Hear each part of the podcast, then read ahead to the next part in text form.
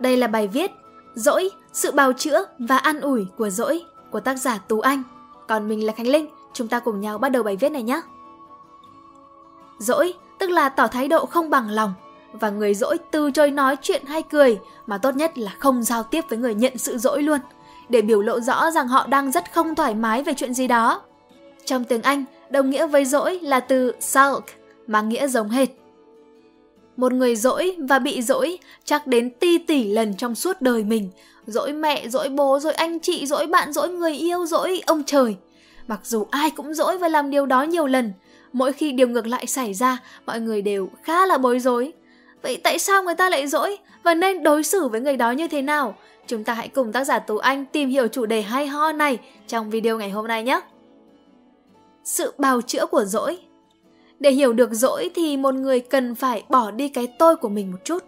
Người ta thường nói là walk in her shoes hay là work in his shoes, à, hãy đặt mình vào vị trí của người khác. Nhưng mà một nghiên cứu gần đây vào năm hai không một tám được đăng trên tạp chí Nhân cách và Tâm lý học xã hội do các nhà nghiên cứu tâm lý học từ hai đại học của Mỹ là Đại học Chicago và Đại học Northeastern và Đại học Ben Gurion ở Israel chứng minh việc đặt mình vào vị trí của người khác để hiểu họ là thừa thãi. Sau hơn mười lăm thí nghiệm khác nhau với đối tượng trải dài trên đủ các mức độ của mối quan hệ, từ những người lạ, bạn bè, tình nhân cho đến các cặp vợ chồng, họ đưa ra kết luận về việc nên làm để hiểu tâm trí của người khác mà không phải đặt mình vào hoàn cảnh của họ, mà đó là hỏi trực tiếp họ để có cái nhìn trong cuộc chính xác. Chỉ riêng đặt mình vào vị trí không thể nào có được cái nhìn của người đó, bởi ta vẫn nhìn hoàn cảnh của họ bằng ống kính của ta, nên ta vẫn sẽ còn định kiến với hoàn cảnh đó. Việc hỏi sẽ làm cho ta thực sự hiểu được họ. Vậy nên cái tôi trong chuyện này là không cần thiết nếu bạn thực sự muốn hiểu một người và ý nghĩa của những hành động của người đó. Sau khi đã tạm gác cái tôi, những kinh nghiệm và quan điểm của bản thân, lý do của sự dỗi có thể được liệt kê như dưới đây. một. Vì đó là cách họ biết về tình yêu từ thời thơ ấu. Khi một người dỗi, họ im lặng, họ đóng cửa, họ không chấp nhận giải thích hay là cũng không giải thích. Vì sao? Vì họ mong cầu người đó có thể hiểu mà không cần nói thành lời. Khi bạn còn nhỏ, bạn chưa biết nói, mà cùng lắm là cũng chỉ nói được những câu ba ba, mama, bà bà thôi. Mặc dù không có giao tiếp ngôn ngữ, bố mẹ vẫn hiểu và vẫn đáp ứng tất cả các nhu cầu của bạn. Bạn đói, họ cho bạn ăn. Bạn sợ, họ ôm bạn vào lòng. Thậm chí bạn chỉ cần ho hay là nhăn nhó một chút thôi, bố mẹ sẽ biết bạn bị cảm hay là vừa mới ị đùn xong. Họ thật là toàn năng, thật thấu hiểu và thật vĩ đại. Họ thật tâm lý, thật cao cả. Đó là điều đầu tiên về tình yêu và giao tiếp trong tình yêu mà bạn biết. Từ hồi nhỏ, trong vô thức, một người dần phát triển một quan niệm về tình yêu. Nếu họ yêu ta, chắc hẳn phải hiểu ta, đau đớn, giận dữ nhường nào mà không cần ta phải nói nửa lời. Mà có phải ta không cho họ biết đâu cơ chứ? Ta đóng cánh cửa mạnh thế cơ mà. Tại sao họ cứ ngốc nghếch chưa gọi điện xin lỗi ta? Tại sao họ cứ không hiểu ta khi ta không giải thích? Tại sao chứ nhỉ? Cho dù ta đã lớn lên thành người lớn hay là có nhiều kinh nghiệm đến thế nào, ta vẫn chưa hẳn hoàn toàn thoát khỏi việc giận dỗi hay việc lầm tưởng rằng ngay cả khi không nói ra, người bạn đời hay bạn thân nhất đều sẽ hiểu. Ấn tượng về việc bố mẹ cho ta tình yêu vô điều kiện, không cần phải nói ra thành lời từ bé, đã in hằn trong vô thức của ta đến nỗi đôi khi ta quên mất ta không còn là đứa bé đó nữa. Không còn bú mẹ, không còn đồ chơi rồi khóc vì ai đó cướp nó từ tay ta.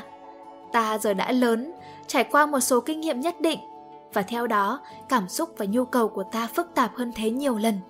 Ta cần phải giao tiếp. Hai. Vì họ yêu và tin rằng họ đáng được yêu.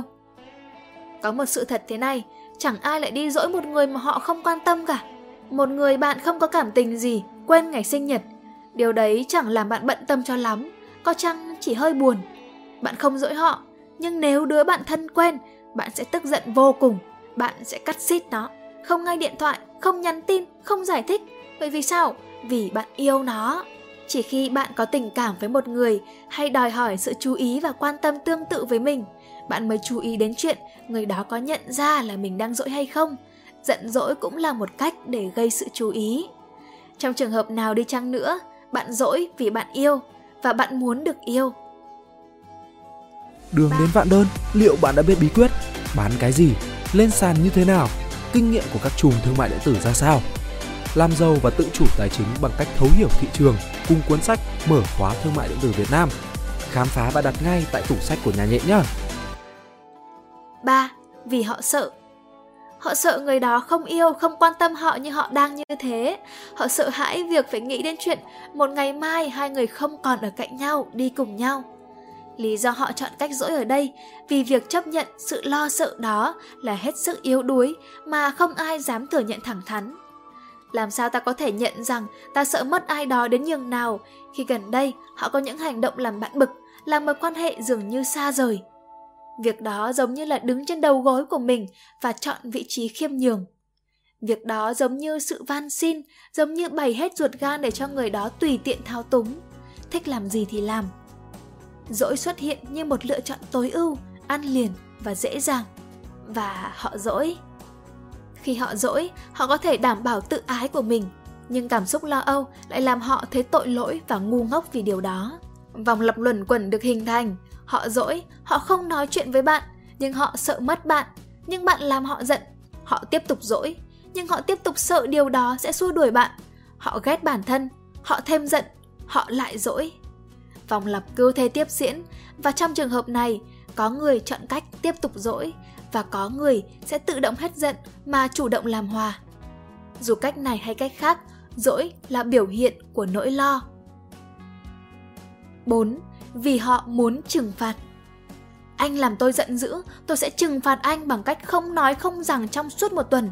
Tôi sẽ lơ đi mọi nỗ lực muốn liên lạc của anh, những trò đùa vớ vẩn của anh nữa. Tôi muốn anh đau khổ, tôi muốn anh dằn vặt. Cho dù nghe có vẻ ích kỷ, thì người dỗi muốn người bị dỗi phải buồn. Bản thân họ cũng buồn và tổn thương, nên họ cũng muốn điều tương tự xảy đến với người kia. Đây không phải là đặc tính riêng của một người ích kỷ hẹp hòi hay là trẻ con, mà nó có thể xảy ra với bất kỳ ai, kể cả người trưởng thành hay thấu hiểu nhất. Con người về cơ bản có những nhu cầu, những ham muốn và bản năng giống nhau. Họ muốn được yêu và dĩ nhiên muốn sự công bằng ngay cả với người mình yêu. Tại sao ai đó lại muốn dằn vặt người mình yêu? Một phần vì lo âu, một phần vì yêu và một phần vì sự ích kỷ của bản thân. Khi yêu, người ta trở nên dễ tổn thương hơn cả. Vì để thực sự kết nối với một người, ta phải cho họ thấy cả những cảm xúc sâu kín, ta phải để họ có ảnh hưởng tới cuộc sống của ta. Điều đó dĩ nhiên làm cái tôi của ta lo sợ. Ta sợ khi ta đau đớn, người đó không quan tâm và cũng không có ai đứng ra đòi công bằng. Việc muốn trừng phạt ai đó bằng sự dỗi, tùy theo mức độ, có thể được coi là hoàn toàn chấp nhận được hoặc hoàn toàn độc hại. Một người phải biết điểm dừng, tôn trọng giới hạn của người khác để tự điều chỉnh hành vi hay tự bảo vệ bản thân trước một người độc hại. năm. Vì họ muốn bảo vệ cái tôi. Dỗi có thể được coi là cơ chế tự bảo vệ của tâm trí. Một lời bào chữa cho cảm giác rằng ta thật ngu ngốc vì đã tin và đã để cho một người có ảnh hưởng tới ta, làm ta giận dữ. Dỗi làm cho ta có cảm giác tách mình được khỏi người đó. Một lối chứng minh ta không cần họ, dù họ làm ta giận. Dỗi làm cho ta cảm thấy an toàn như một cái khiên trước suy nghĩ rằng tiêu rồi, ta đã lỡ để họ thấy một bản thân dễ tổn thương của ta. Ta đã lỡ để họ làm cho suy xuyển, lỡ có cảm xúc với một người và để cho người ta thao túng cảm xúc đó. Thật là ngốc, thật là lố bịch, ta không phải thế, ta không ngốc, ta có tự ái, ta sẽ dỗi, ta phải dỗi, không thể chấp nhận được. Sự an ủi của dỗi. Sau khi nghe những lời bào chữa về nguồn cơn của dỗi, hẳn ai cũng muốn biết về sự an ủi. Dỗi có ý nghĩa gì, làm thế nào để dỗi hay để đối xử với người dỗi, vân vân và mây mây. Sự an ủi của dỗi thực ra rất đơn giản, đó chính là chấp nhận. Chấp nhận rằng ta là một con người, một con người với những khuyết điểm và tổn thương, những động cơ ích kỷ. Đúng, con người là như vậy đấy, con người có góc tối của bản thân con người. Việc yêu cũng như chấp nhận một người khác, tất cả xuất phát từ việc ý thức được điều đó. Sẽ chẳng sao đâu nếu bạn biết mình không hoàn hảo, không vĩ đại, không thánh thiện và cũng không cao cả như một tượng đài. Hay bạn cũng chẳng cần cố gắng để đạt được điều đó. Ngay cả phu nhân của Tổng thống Obama cũng dỗi. Bạn còn mong chờ điều gì? Dỗi làm cho ta cảm thấy được yêu, làm cho ta biết mình yêu, mình dễ bị tổn thương và cũng người đến thế nào. Nếu không dỗi, hẳn là cuộc sống sẽ đè nén bạn như một viên nén cảm xúc. Một lúc nào đó, bạn sẽ nổ tung. Những người dỗi cũng cần một sự thấu hiểu và một giới hạn. Dỗi có thể dễ sa đà vào thao túng tâm lý nếu nó được dùng quá nhiều lần để trừng phạt, để điều khiển. Học cách xây dựng, tôn trọng những giới hạn của chính mình và người khác sẽ giúp dỗi trở nên đáng yêu, dễ chịu và trở thành gia vị cần có trong mối quan hệ để ta yêu tốt hơn, đối xử tốt hơn nữa. Hy vọng rằng các bạn sẽ thích video lần này. Đừng quên nhấn like, share và ấn subscribe để ủng hộ chúng mình nhé.